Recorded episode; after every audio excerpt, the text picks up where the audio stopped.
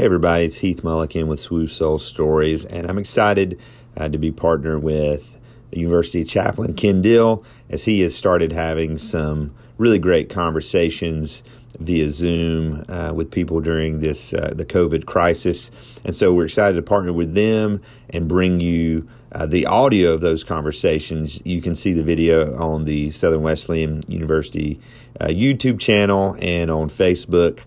Uh, but we wanted to also bring uh, you guys the audio version of that here. So uh, this is Zooming In on Hope with Ken Dill, and we'll talk to you guys soon. Hello, and welcome to Zooming In on Hope. I am Ken Dill.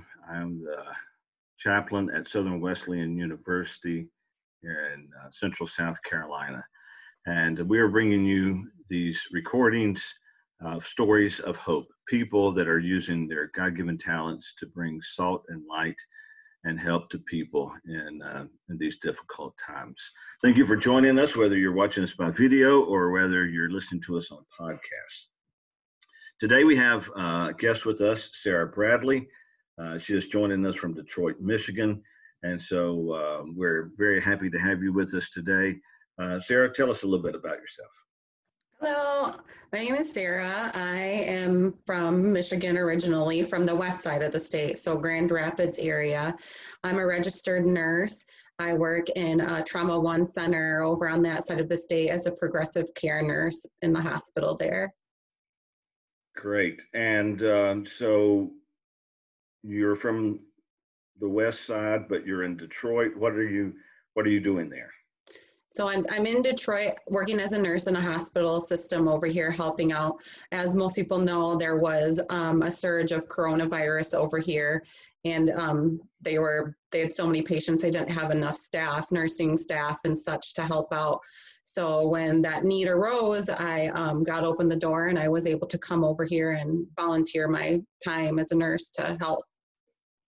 Wow. So uh, you just picked up and moved. Yeah and um, I'm assuming you're in a rental place. Yep.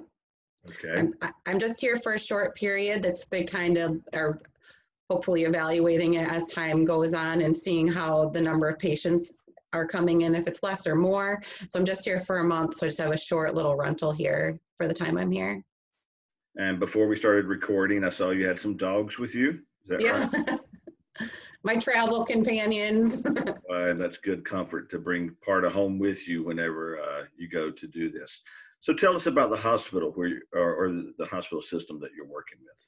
Yeah, so I'm in um, a, a, hospital system that's five hospitals throughout the Detroit area.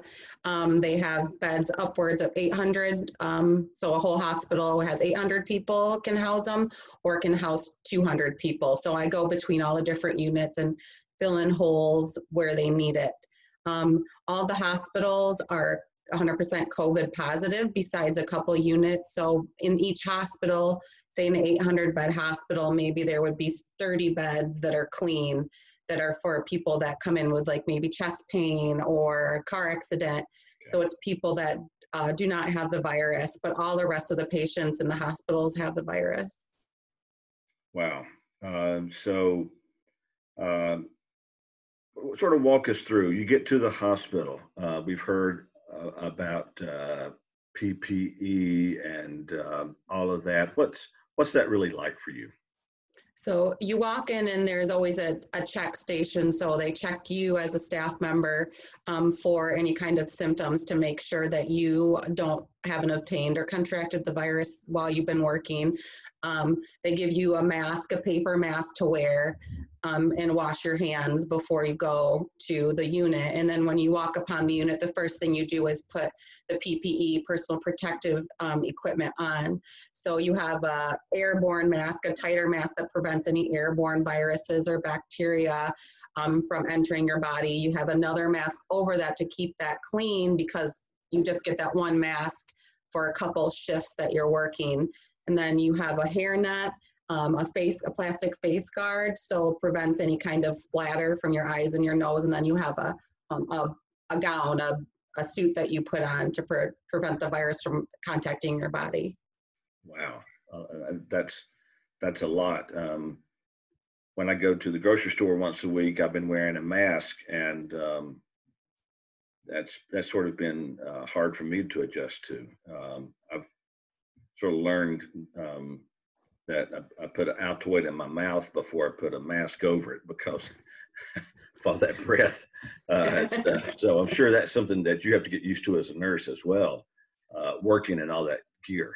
Yeah, it's hot. it's hot, and I mean it's it's constricting, but you know that's part of you know you're protecting your patients from anything you might have and you're also protecting yourself from whatever they have.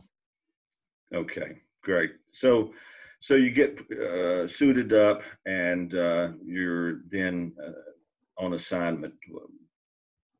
Tell me a little bit about tell us what, what that would be like.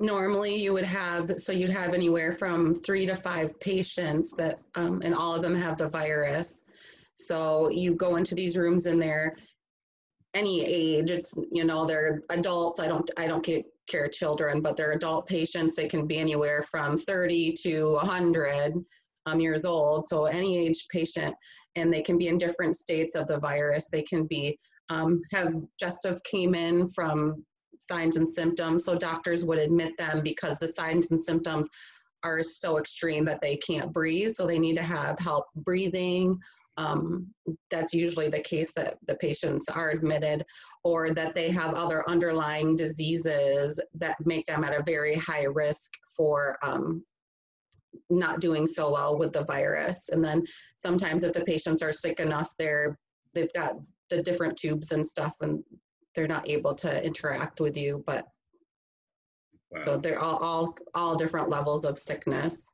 Okay. And uh, no visitors, right? No family no, members are there. No family members are allowed. Um, no visitors at all. Only hospital staff are allowed in the hospitals. It's to protect them and protect the patients, but they don't want anybody to contract it and then um, get it themselves or bring it out into the general public. So when you're with a patient, um, the the nurse and then the visit from the doctor may be the only people that they would see. Yeah, and doctors limit their, um, they try not to go into the rooms if possible. So the number of staff that go into the patient rooms is limited to prevent exposure and anybody else contracting it. So a lot of the times it is just the registered nurses and the patient care techs or the CNAs that go into the rooms and then we help the doctors by either doing like a video or um, you know the doctor will kind of stand at the door and like ask us to look at certain things or evaluate certain things but we yeah we're the only interaction that a lot of these people this has been going on for about four weeks in this area so a lot of these people we're the only interaction they've had. The nurses and the techs are the only interaction they've had in four weeks. And I'm, I'm i suppose that's a um, a little bit of a pull for you because uh, the longer you stay in the room uh, the more vulnerable you become, right? Yeah. To to their to the illness. That's there's always that nagging sensation in the back of your mind that that's kind of the longer I'm in here, the longer the more exposure, the bigger the virus load you're exposing yourself to. Wow, um, man. So uh, tell me just a little bit more about you. Um, I know that your parents are, are on staff at Kentwood Community Church, Wesleyan Church, and yeah. um, and some of their satellite campuses. Uh, briefly, just tell me just a little bit about um, about them.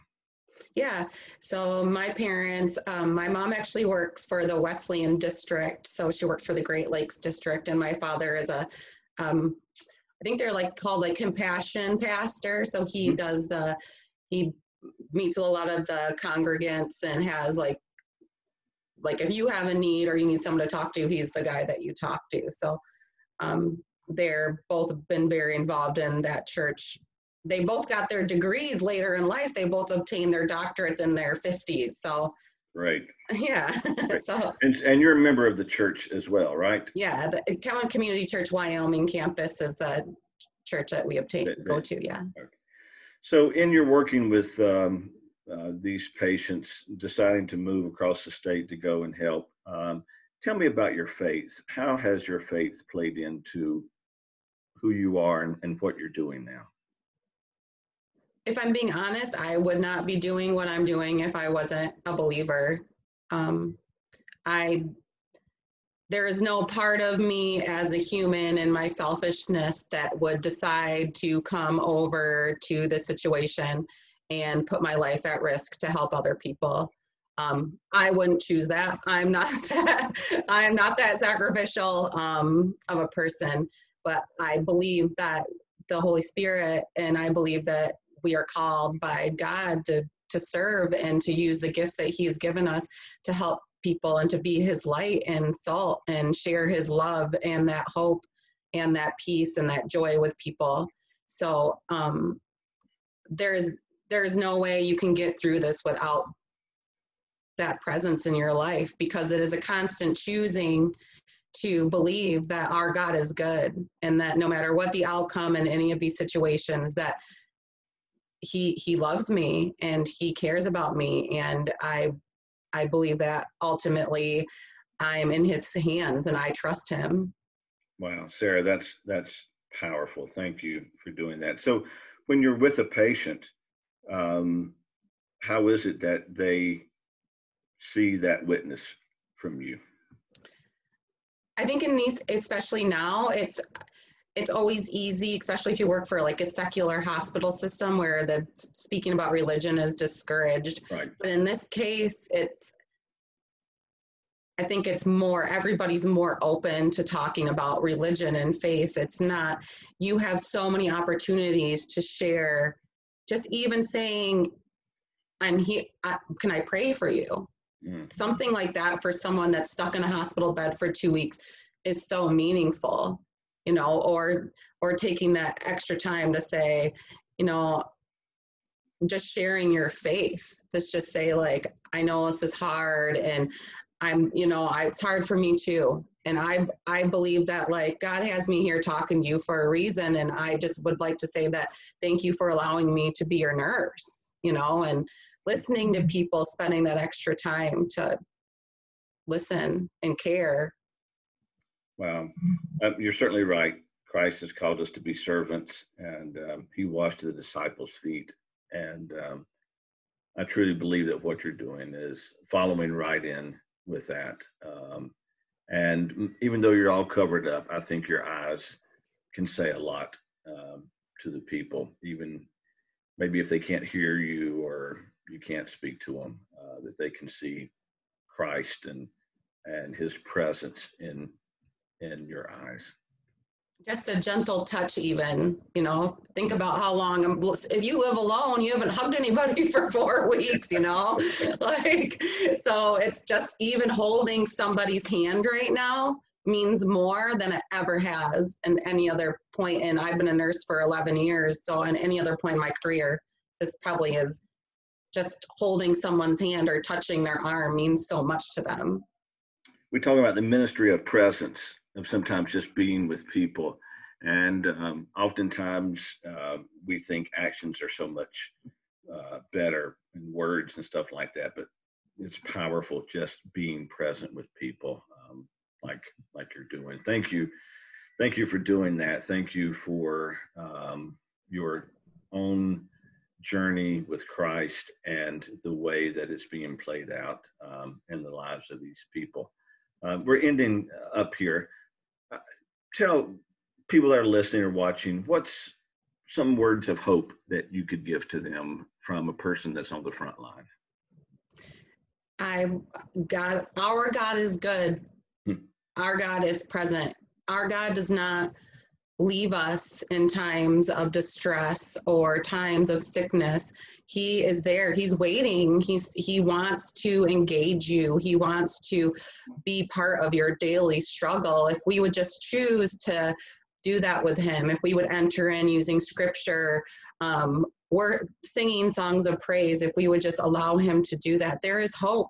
These people they these patients my patients they can see that. They know that they're going to get better that there is there is hope that there is there's a future and our god is proof of that even if things don't whatever happen the way that we think they should that um, god is working in this time in the hospitals in their patients lives there he's he's using christians that are willing to put themselves out there to be the light and to share that love and to share that hope with them.